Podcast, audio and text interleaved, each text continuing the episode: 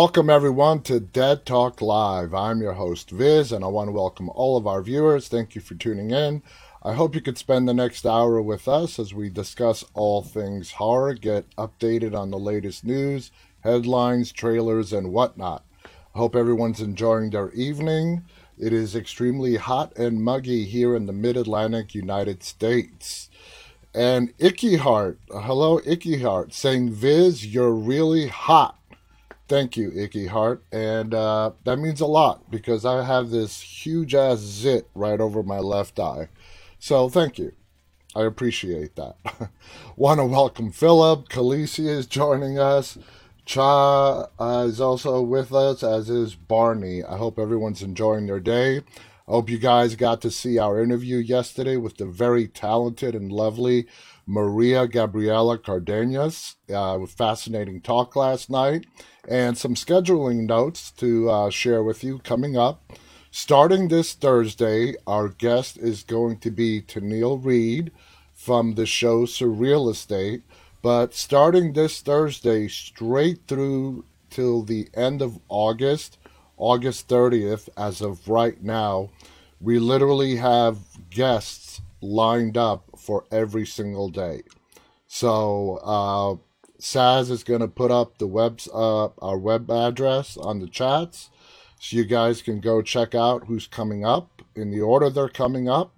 Uh, we have a lot of fascinating filmmakers, actors, uh, spanning the whole horror genre. So you're going to want to tune in. We have a lot of exciting guests uh, coming up. And then that brings us straight into Labor Day here in the United States. Labor Day um, weekend, I am going to be attending the New Jersey Horror Film Festival up at Atlantic City. We're going to be covering that for Dead Talk Live. Uh, that's going to be the weekend of Labor Day, obviously. And uh, there is some cool ass guests that are going to be there. Uh, Damien Leone is going to be there. Art the Clown, or the guy who plays Art the Clown, is going to be there. And a whole bunch more. If you guys are going to be in or around near the Atlantic City, New Jersey area, we would love for you to come and join us. And then October, of course, we have New York Comic Con that we will be attending as well. So lots of exciting stuff coming up. And uh, we're going to be sharing all that with you. I want to welcome Lindsay uh, Colette, who uh, has just joined us. Uh, Colette is from England, and she's saying it is quite cool here in England. I wish I could say the same for here in the Washington, D.C. area of the United States. It is hot, it is muggy, it is raining, it is disgusting. It's August. Yeah, it is August, and anyone who, everyone who lives in the United States, from the Midwest eastwards, you basically know all about the heat and humidity. Those people living on the other side of the Rocky Mountains, uh, they don't know what about the humidity that we experience on this side of the country. They have that nice dry climate air. Even though it does get pretty hot in the desert, they have no humidity to deal with though. So, you know, it still gets pretty damn hot out there though. Uh, so Philip writes, "We're all we are all on fire here in Montana." Uh, I hope you don't mean that literally. I hope you just mean you're going through a pretty terrible heat wave like we are over here. So anyway, I want to welcome Nia, who's waving at us. Uh, last of the Homegans is just sorry.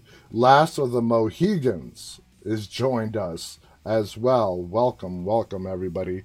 Thank you for tuning in. Lindsay Sparks is with us saying, I just watched all three Fear Street movies. They are awesome. Yeah, they are. I'm finally you got around to watching them, Lindsay. Uh, if you guys have not watched Fear Street on Netflix yet, the trilogy that came out, literally each movie came out a week apart. Uh, you got to watch it, binge it, binge it. Uh, you won't be disappointed. It is fun. It is horror. There's some great music from back in the 90s. And you will, like I said, you will not be disappointed. So let's get on with some news. As uh, we there's some some interesting articles that have come out, And I wanted to go with this one first 13 crazy behind the scenes secrets from classic horror movies. And of course, you have the picture there from the original Halloween, where Michael Myers is standing right behind those hedges.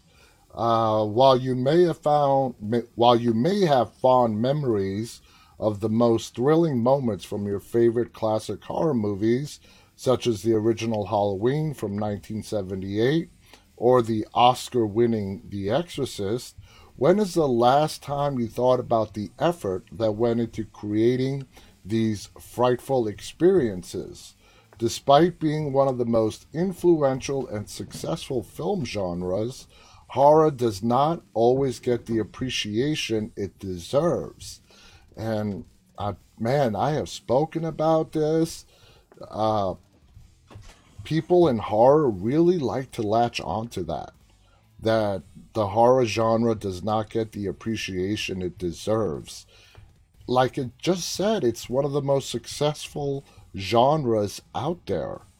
Uh, it may not get recognized as much as we would like when it comes time to award seasons, but dude, I mean, it's one of the top genres out there and has been for a very long time. Uh, anyway, horror does not always get the appreciation it deserves, especially when you consider the passion, patience, technical mastery, and even suffering the cast and crew endure for the sake of a good scare. You may never look at some of the best horror movies the same way again after learning the shocking behind the scene facts, starting with the clever trick used in one of history's most iconic shockers. Now, the blood from Psycho's shower scene is really chocolate syrup. And why not? You could get away with that back in black and white movie days. As hard as some may uh, try, including, including Janet Leigh herself, it is impossible to forget the frightening scene from Alfred Hitchcock's Psycho, in which Leigh's character, Marion Crane, meets a bitter end while using the shower at the infamous Bates Motel, right down to the shot of her blood swirling down the drain. Of course, as retrospective by History.com reveals, the blood is actually chocolate syrup, which the 1960 thriller's black and white cinematography hides perfectly.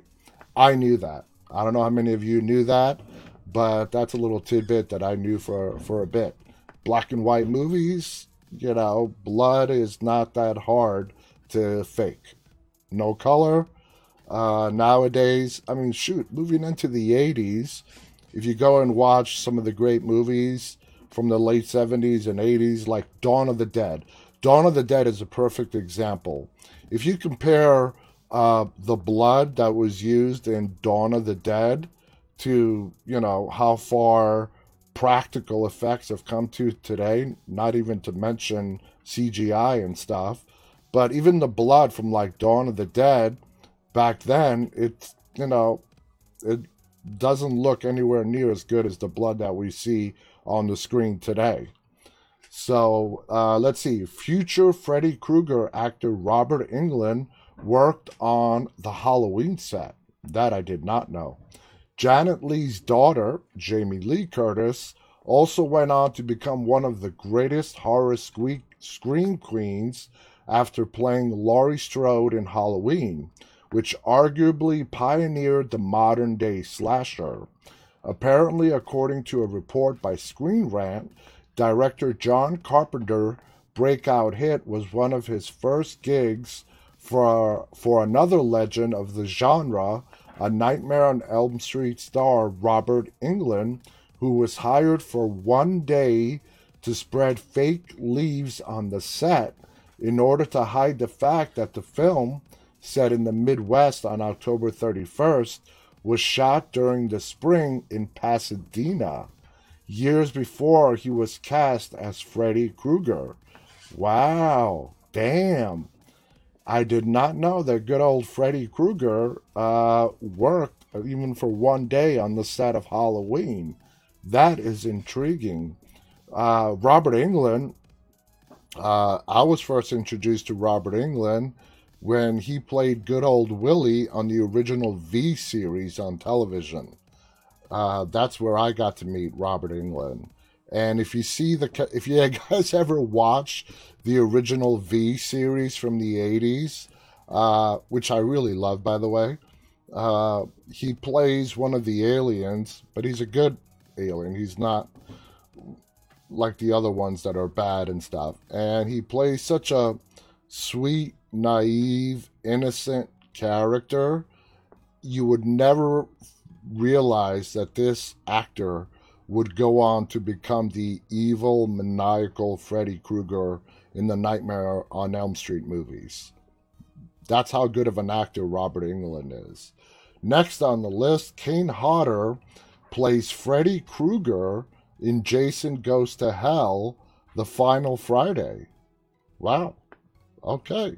Speaking of Freddy Krueger, the burned boogeyman would fight Jason Voorhees in Freddy vs. Jason 10 years after the duel was teased in Jason Goes to Hell the final Friday in 1993.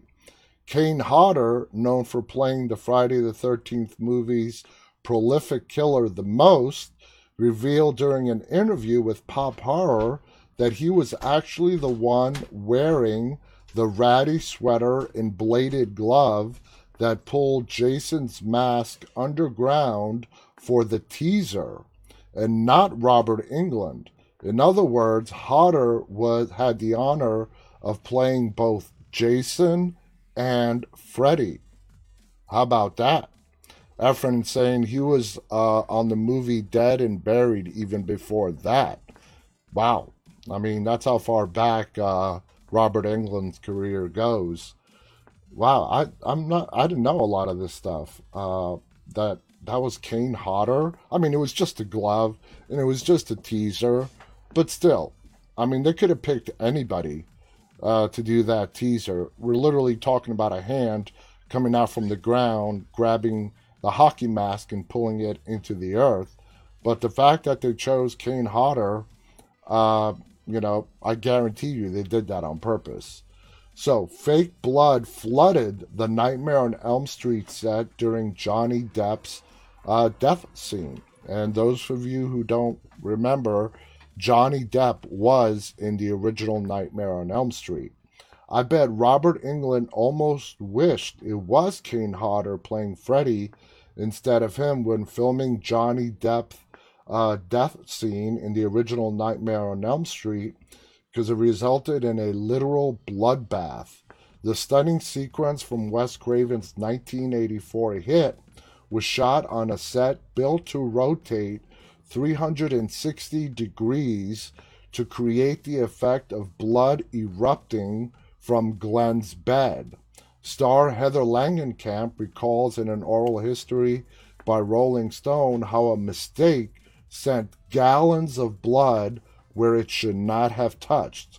And she says, quote, it was supposed to revolve clockwise, but the grips pushed it the wrong way and nobody could stop it. The blood just flew out onto the ground where all the electrical equipment is. I think some of the power might have gone out momentarily, but the scary thing was that there was blood everywhere. It was just disgusting. Fake blood looks just like real blood. If you don't like the look of blood, don't get into horror. That's a great little quote there. All right, moving on to Carrie. Carrie Sissy Spacek slept in her bloody clothes for days to maintain continuity. Now, there's dedication. That's dedication to your craft right there.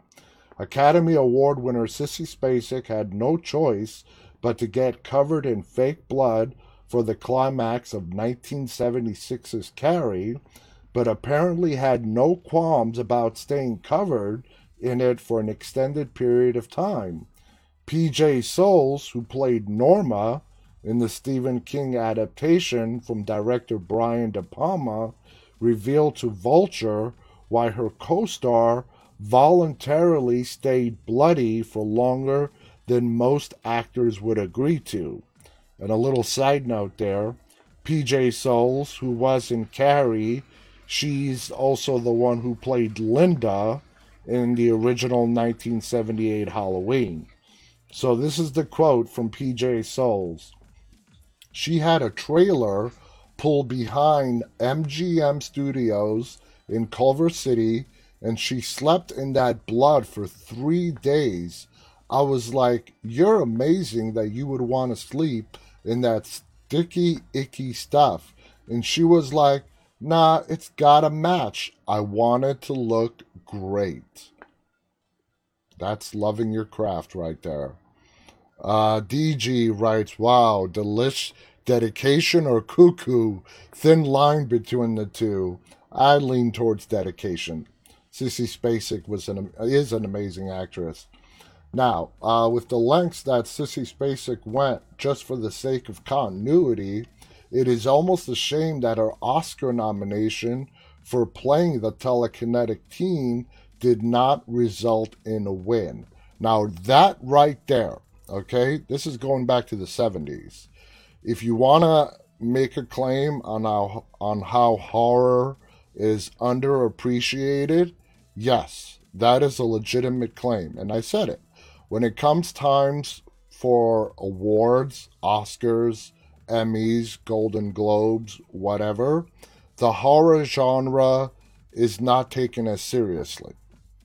Whether it's not taken as seriously or whatever excuse you want to give it, yeah, you've got a full argument right there. Great shows, great performances like The Walking Dead. You know, almost no Emmy wins, no Emmy nominations, and that's just unacceptable. All right, moving on. Tony Todd really had live bees in his mouth and on his face when filming Candyman. One horror movie actor who especially deserves recognition for the suffering he endured for a role is Tony Todd, who played the title role of Candyman, which is uh, being remade and coming out this year, in writer and producer Clive Barker's 1992 classic. Those bees that the Scream King had on his bare skin and inside his mouth as a terrifying urban legend were not created with any CGI trickery, but it, they were 100% real. Todd, who wore a dental dam to prevent the insects from flying down his throat, told The Guardian that he requested a $1,000 for each time he was stung. And if I was him, I would have requested a $1,000 for each damn live bee that they put inside my mouth. Uh, and he was stung 23 times by his count. So he made an extra $23,000 on that. Uh, Drew Barrymore never met the man on the phone before filming the Scream intro.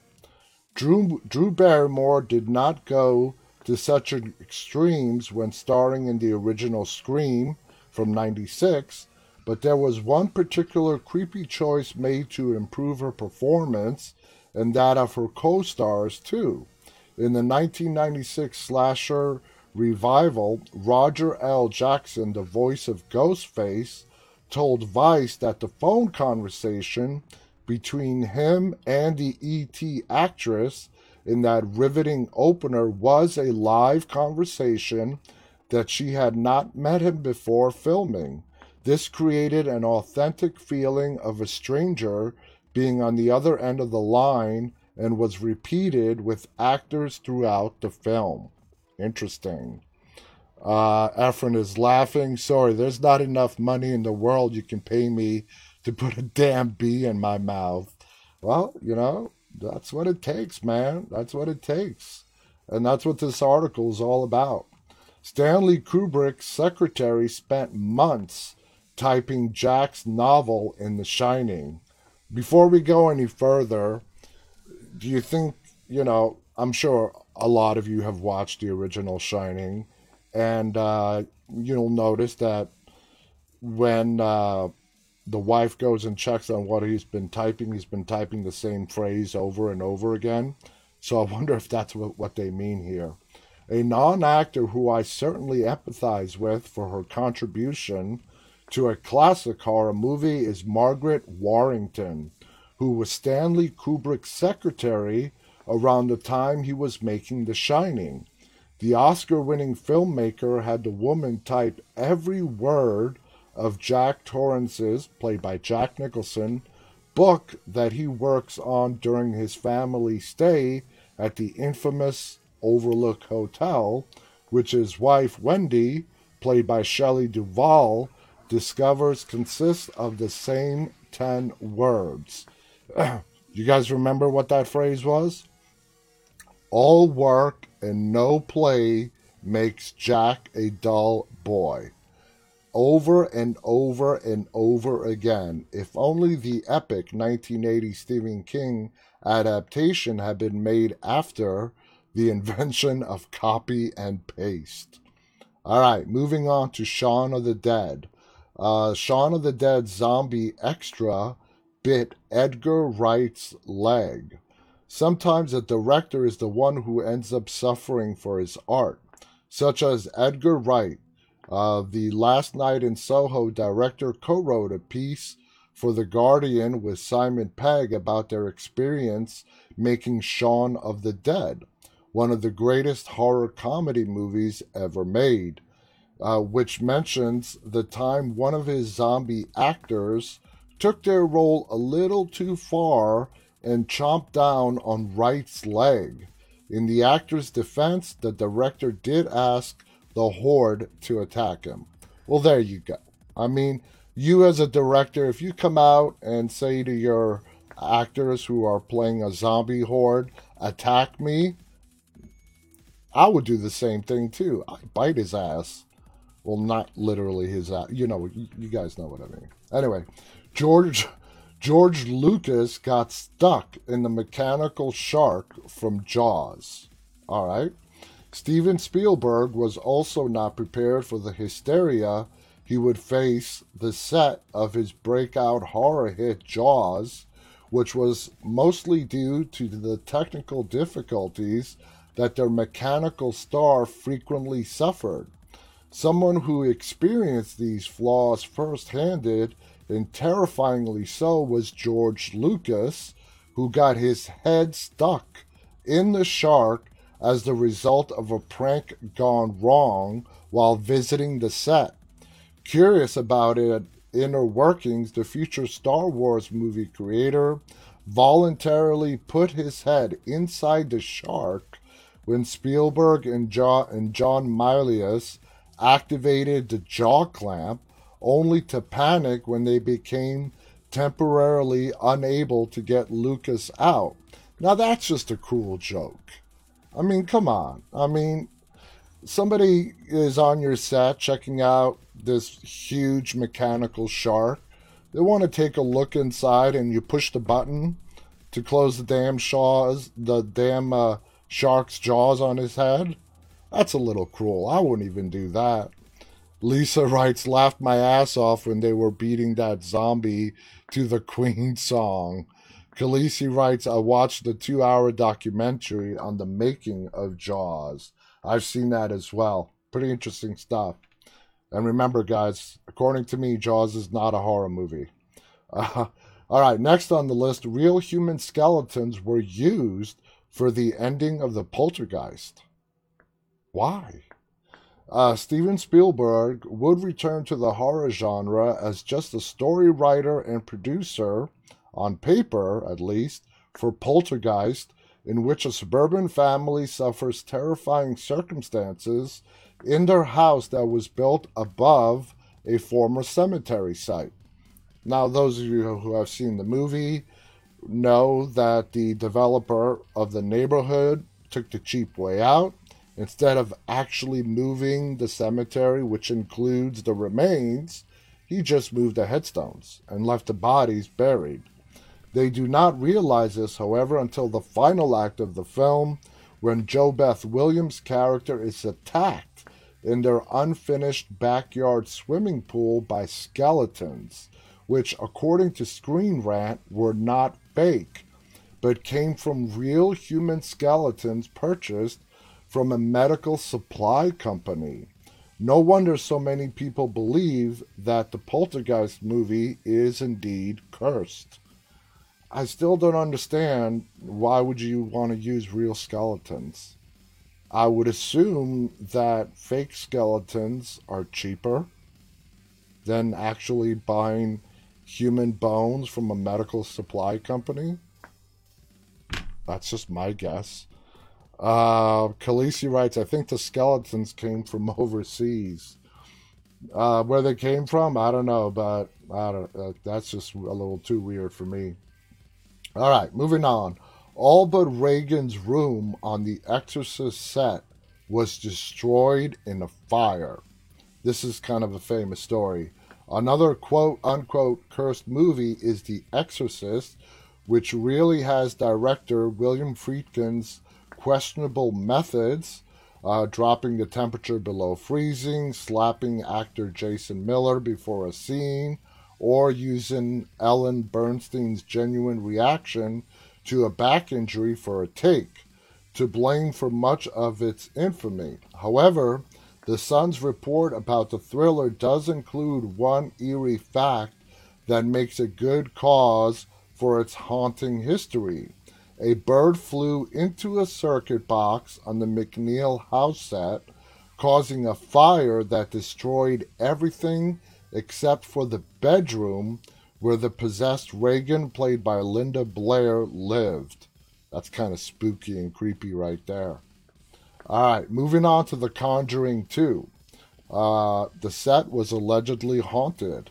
Strange things also happened on the set of The Conjuring 2, according to the star Patrick Wilson, while promoting the James Wan directed sequel to Metro UK. The actor claimed that the cast and crew witnessed a large curtain moving violently on its own with no apparent explanation as there as quote there was no door open no fan on no nothing wilson then said that a priest was brought on the set in hopes to calm whatever spirits could have been behind the unusual occurrences now, there has to have been a lot more going on to actually bring a priest onto the set to bless it.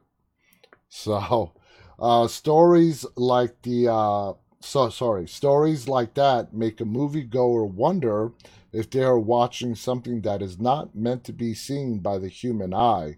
However, for a horror fan, it only makes the experience that much better. There you guys have it. That was actually a pretty intriguing list. A lot of it I had never heard of before. Lindsay Sparks writes, Oh my god, that's a little creepy. Colette loved Poltergeist.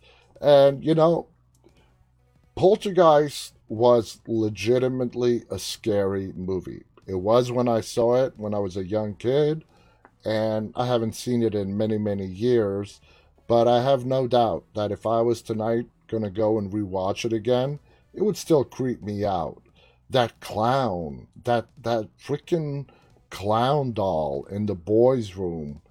Damn. I mean, that's some creepy ass shit right there. Uh, Papa Doe writes, I'm scared. Uh, uh, let's see. Vega says, I love you. Well, thank you. Vag, uh, sorry. How do I cannot pronounce that, yeah, that username. Vagela, Vagela. Welcome, Vagela, and thank you for joining us. Uh, Khaleesi also writes that freaking clown. Colette writes, I hate clowns. I never really thought much about clowns before, but recently, the more I think about it, I don't like them either. They really are creepy and scary. And if you guys actually read the origins on how cl- clowns came to be, yeah, they were not created uh, for circus amusement.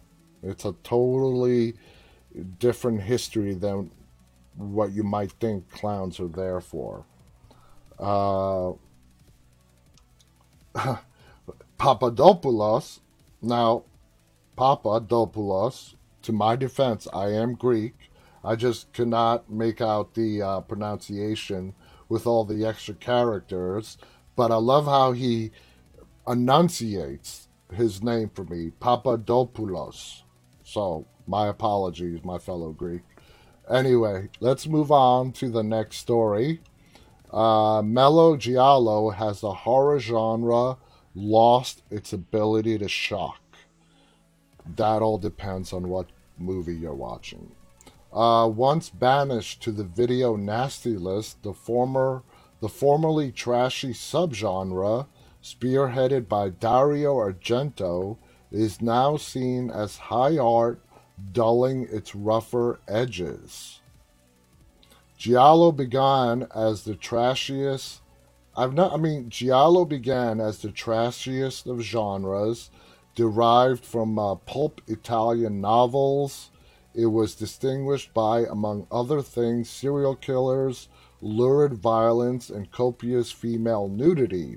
Half a century later, though, Giallo has pretty much become respectable cinema, high art even. You can track this journey in the blood new British horror censor directed by Prano Bailey Bond. The story is set in the early 1980s at the height of the video nasty panic, when horror films were banished to the vaults by uh, Tory politicians so as to preserve the delicate moral fiber of the nation. Alongside the cannibal movies and Nazi exploitation films on the banned list were gialli such as Dario Argento's Tenebrae and Mario Bava's A Bay of Blood.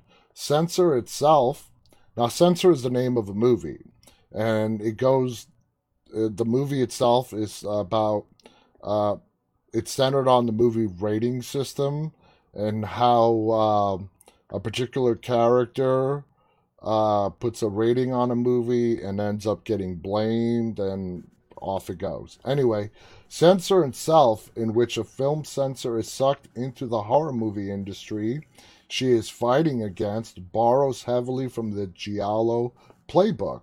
Argento fans will delight in the film's deliriously surreal climax, the vivid color palette, stylized lighting, and synth score. Giallo in general and Argento in particular have been plundered by many a subsequent filmmakers, and in recent years the homages have come thick and fast. There was Peter Strickland's terrific Berberian Sound Studio, set in the world of 1970 Italian horror itself, as well as Belgian duo Helen Cattet and Bruno Forzani's overt tributes, Nicolas Winding Refn's The Neon Demon, borrowed from Bava's Blood and Black Lace, and Argento's 1977 classic Suspiria, while Luca Guadag sorry, I'm going to butcher this, Guadag, ah, Guadagno, definitely butchered that, went one step further, following up Call Me By Your Name with a wholesale remake of Suspiria, though his version locked, lacked the operatic excess of the original. So let's check out a trailer again for Censor. So you guys, this is an interesting movie. Watch. This depiction is dangerous. Come on, ain't it? I'm cutting it. Butchery, sadism, murder. A wave of depraved and corrupt horror video. Confusing fiction with reality.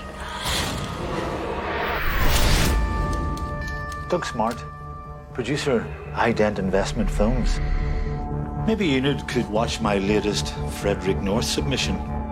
Wanted a woman's eye on his film.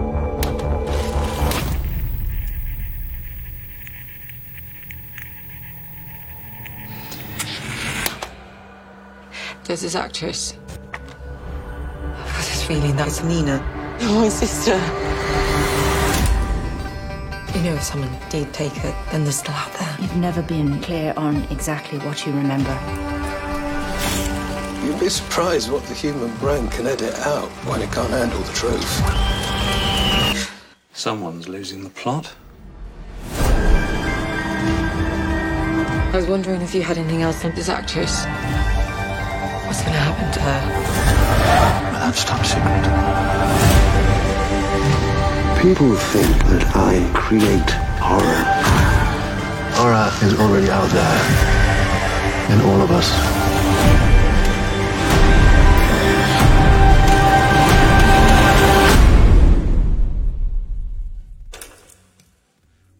Now it says coming soon. Now we've been reading about this movie for a while now. Uh, I I want to watch it. I have no idea when it's coming out. Uh, no idea when it's coming out. If anybody knows uh, when it's going to be le- go- when it's going to be released and where, please share because I've been wanting to see this movie since we first read about it.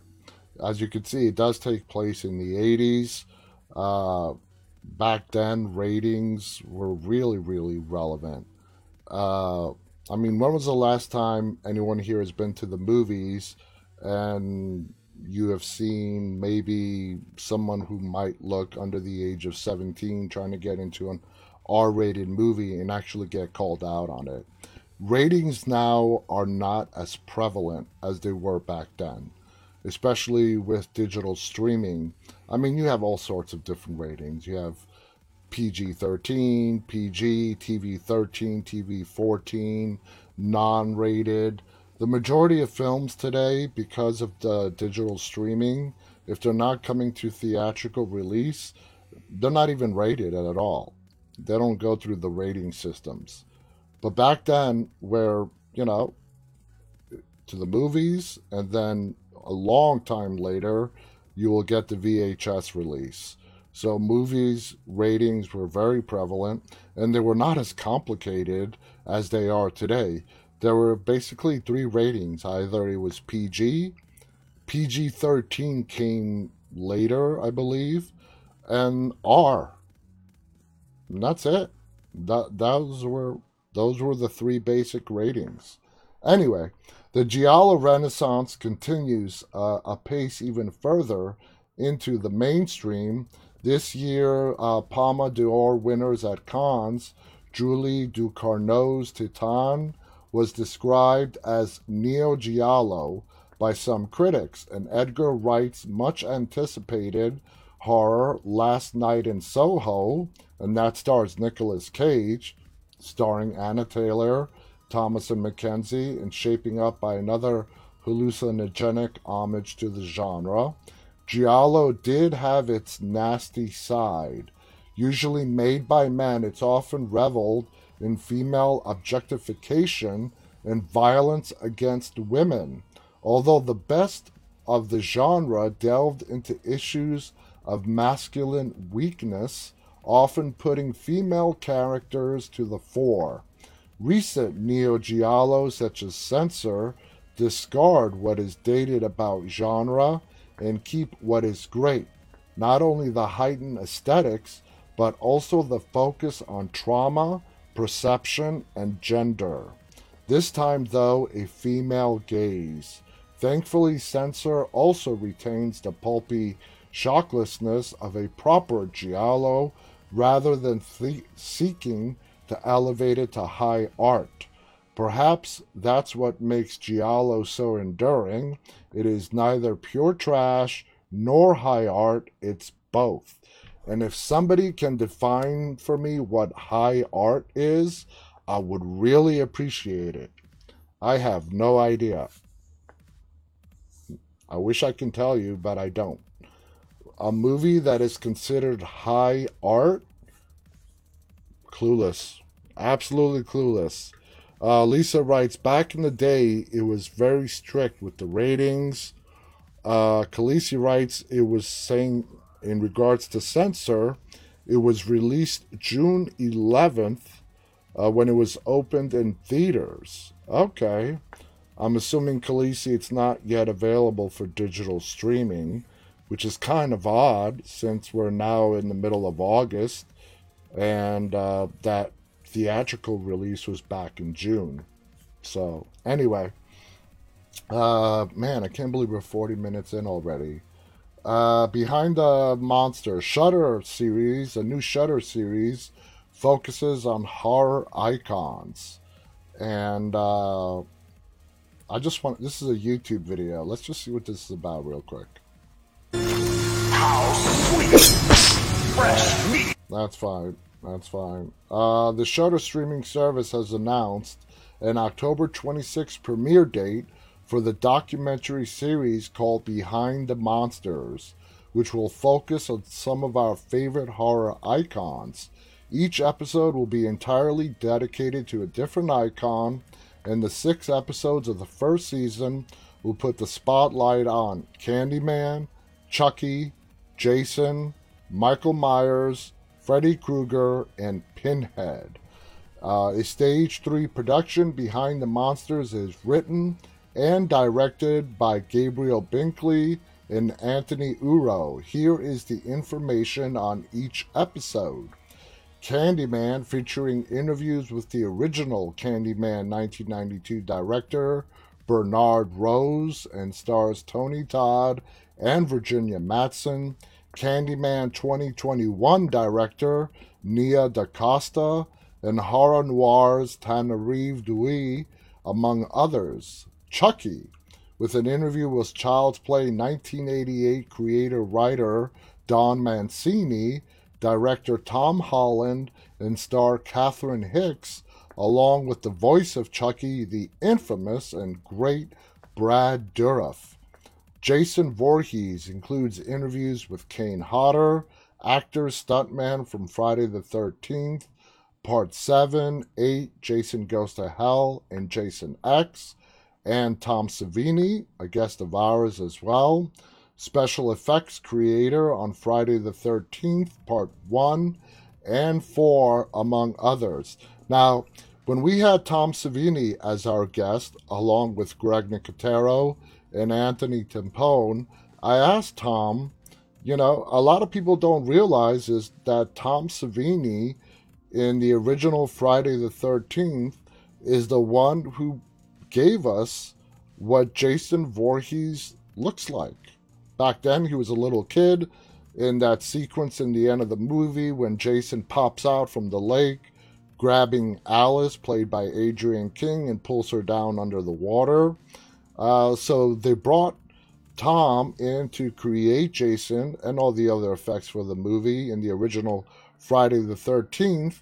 And it's funny, if you go back and you watch that interview with Tom, he says they brought him back for Friday the 13th, part 4, which was titled The Final Chapter, to properly kill him. And I'm assuming a lot of you have seen Friday the 13th, part 4. Uh, you know, you really would think that the way Jason goes out with a machete literally splitting almost the top of his head in half, uh, that would have been the end of him. But no, they it was not the final chapter.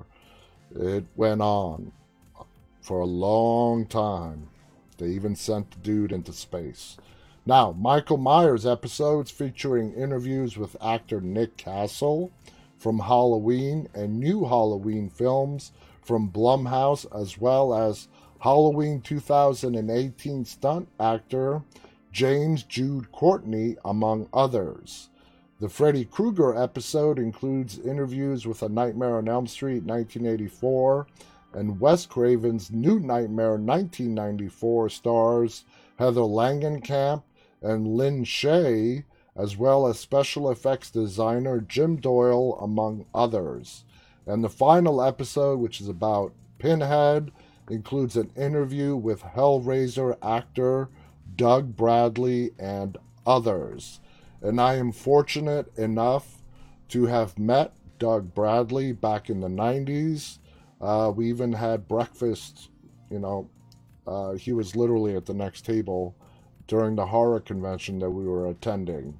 Now, Deadline notes that the additional guests on the show will include Drock and Swan Boulette and the Boulette brothers Dragula, horror noir documentary writer producer Ashlee Blackwell, the last podcast on the lefts, uh, Ben Kissel and Henry Zebrowski, Blumhouse producer Ryan Turek, and filmmakers Jeffrey Reddick, Final Destination, April Wolfe, Black Christmas 2019, David Bruckner, the Hellraiser reboot, and filmmaker and drag artist Peaches Christ, or Christ. Uh, Shudder will be releasing the episodes on a weekly basis, and I'll be watching this show for sure. Behind the Monsters is executive produced by Phil Noble Jr., Kelly Ryan, and Mark Schustrom. So uh, there you guys have it. If you guys want to watch a look, take a look behind some of the most iconic horror figures, uh, mostly from the 80s and early 90s, check that out on Shudder. Uh, Efren writes that Censor is in Amazon Prime. Thank you. That is what I'm going to be watching tonight. Censor. Let's quickly go through some other articles as we are running short on time. Uh, let's see what we got. I want to touch on our subject for tonight. Is Alana Boden playing the bride of Dracula in Screen Gems' next horror film? I don't know. Uh, American Horror Stories finale cast. Who's returning from Murder House? American Horror Stories first season is ending where it all began. Series creator Ryan Murphy on Tuesday confirmed that the anthology season finale called Game Over will once again take us back to the iconic Murder House, where we will, will where we will encounter some famous faces, including a new a few American Horror Story favorites. Let's start with who's returning. Yeah, Dylan McDermott is coming back. And Jamie Brewer are reprising their roles from American Horror Story's first season as Dr. Ben Harmon and Adelaide Addie Langdon, respectively. This marks the first time Brewer has played Addie since AHS Murder House, whereas McDermott brought Ben back in an episode of AHS Apocalypse in 2018. So I am looking forward to that. And the first season is coming to an end. And I have to say, overall, I'm pretty impressed with the new anthology spinoff, American Horror Stories. Uh, we'll save this article maybe for tomorrow. Amazon, uh, Amazon's Welcome to the Blumhouse set to return with four new horror films. Blumhouse and Amazon love working together. There's a lot of Blumhouse production movies on Amazon Prime. So if you're a big fan of Blumhouse Productions, Amazon Prime is the place to go. Uh, Viz, Lisa writes, Viz, you need to extend your show to two hours this hour goes by so fast. It's uh it's exhausting. It's fun. I love talking to you guys, but 2 hours, I can't do that. I'm sorry.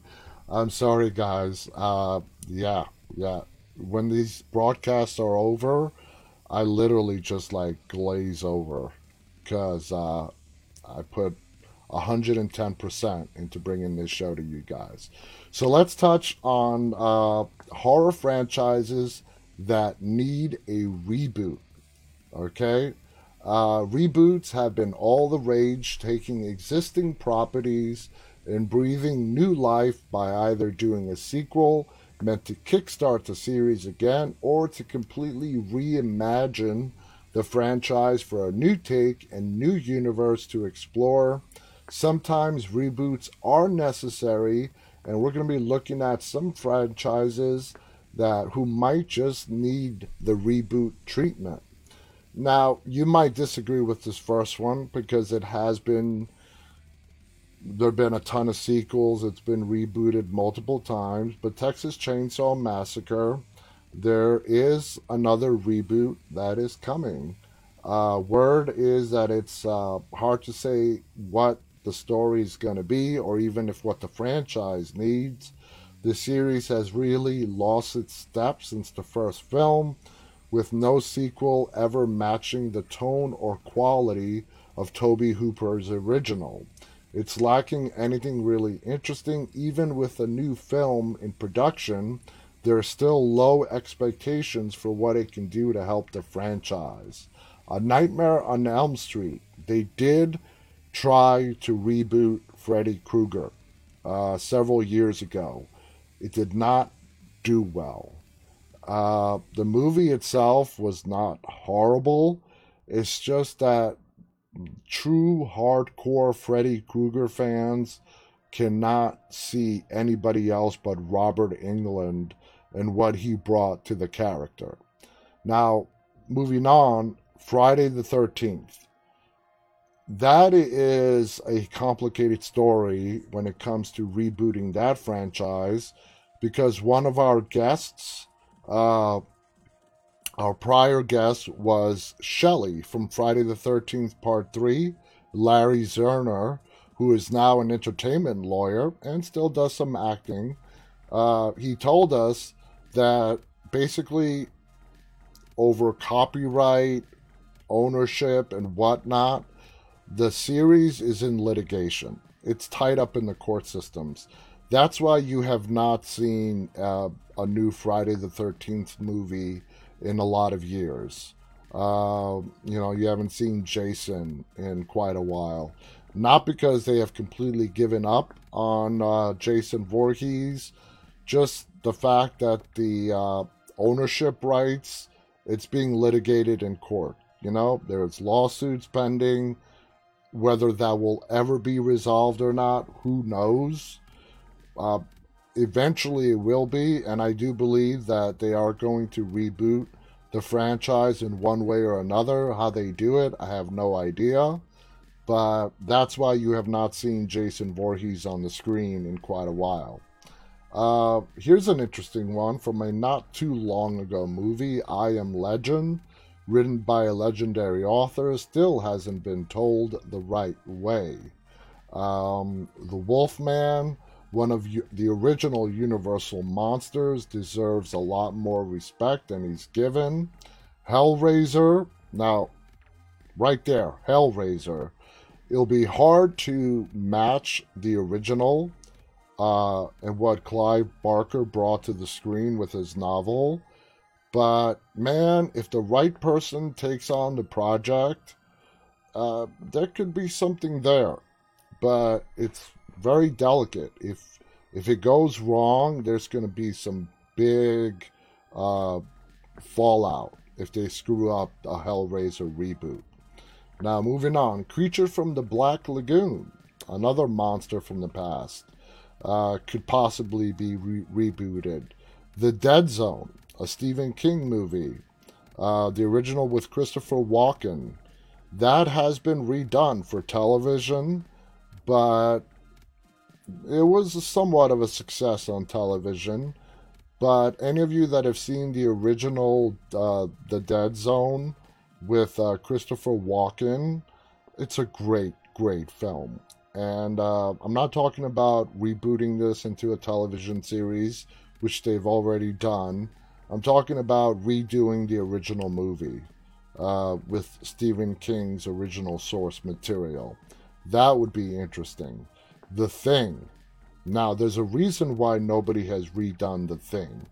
It is because it's one of those classics that, again, anyone who takes this on who takes this project on and tries to reboot it, they know that if they screw it up, it's going to break them. But if they turn it into a success, it's going to be a huge win for their career and whatnot. So, uh, let's see. The last movie on the list is Phantom of the Opera, one of the original horror tragedy stories. Perfect material for a modern audience. The original movie practically invented the concept of monster makeup and is legendary. It is a story much darker and more vibrant than the musical, and there's a lot that can be done to actually tell a, an actual t- horror story. So there you guys have it. We are pretty much out of time. Thank you for tuning in tonight. Uh, if you look on the chats, you can see all of our sites to see the list of our upcoming guests uh, and whatnot. Like I said, starting this Thursday through the end of August, we are going to be having a special guest on every night. So make sure you guys tune in for that. It's going to be great. And there's a lot of exciting stuff coming on. We are officially now on Screambox. So if you guys want to check out Screambox, they offer a free seven day trial. Dead Talk Live is an official television show available on Screambox and Amazon Prime Video. So if you want to support us, please subscribe to Screambox and check us out there. They would be very much appreciated. Thank you so much for tuning in. I'll be back with you guys tomorrow night. And until then, stay safe and remember always, always stay walking. Good night.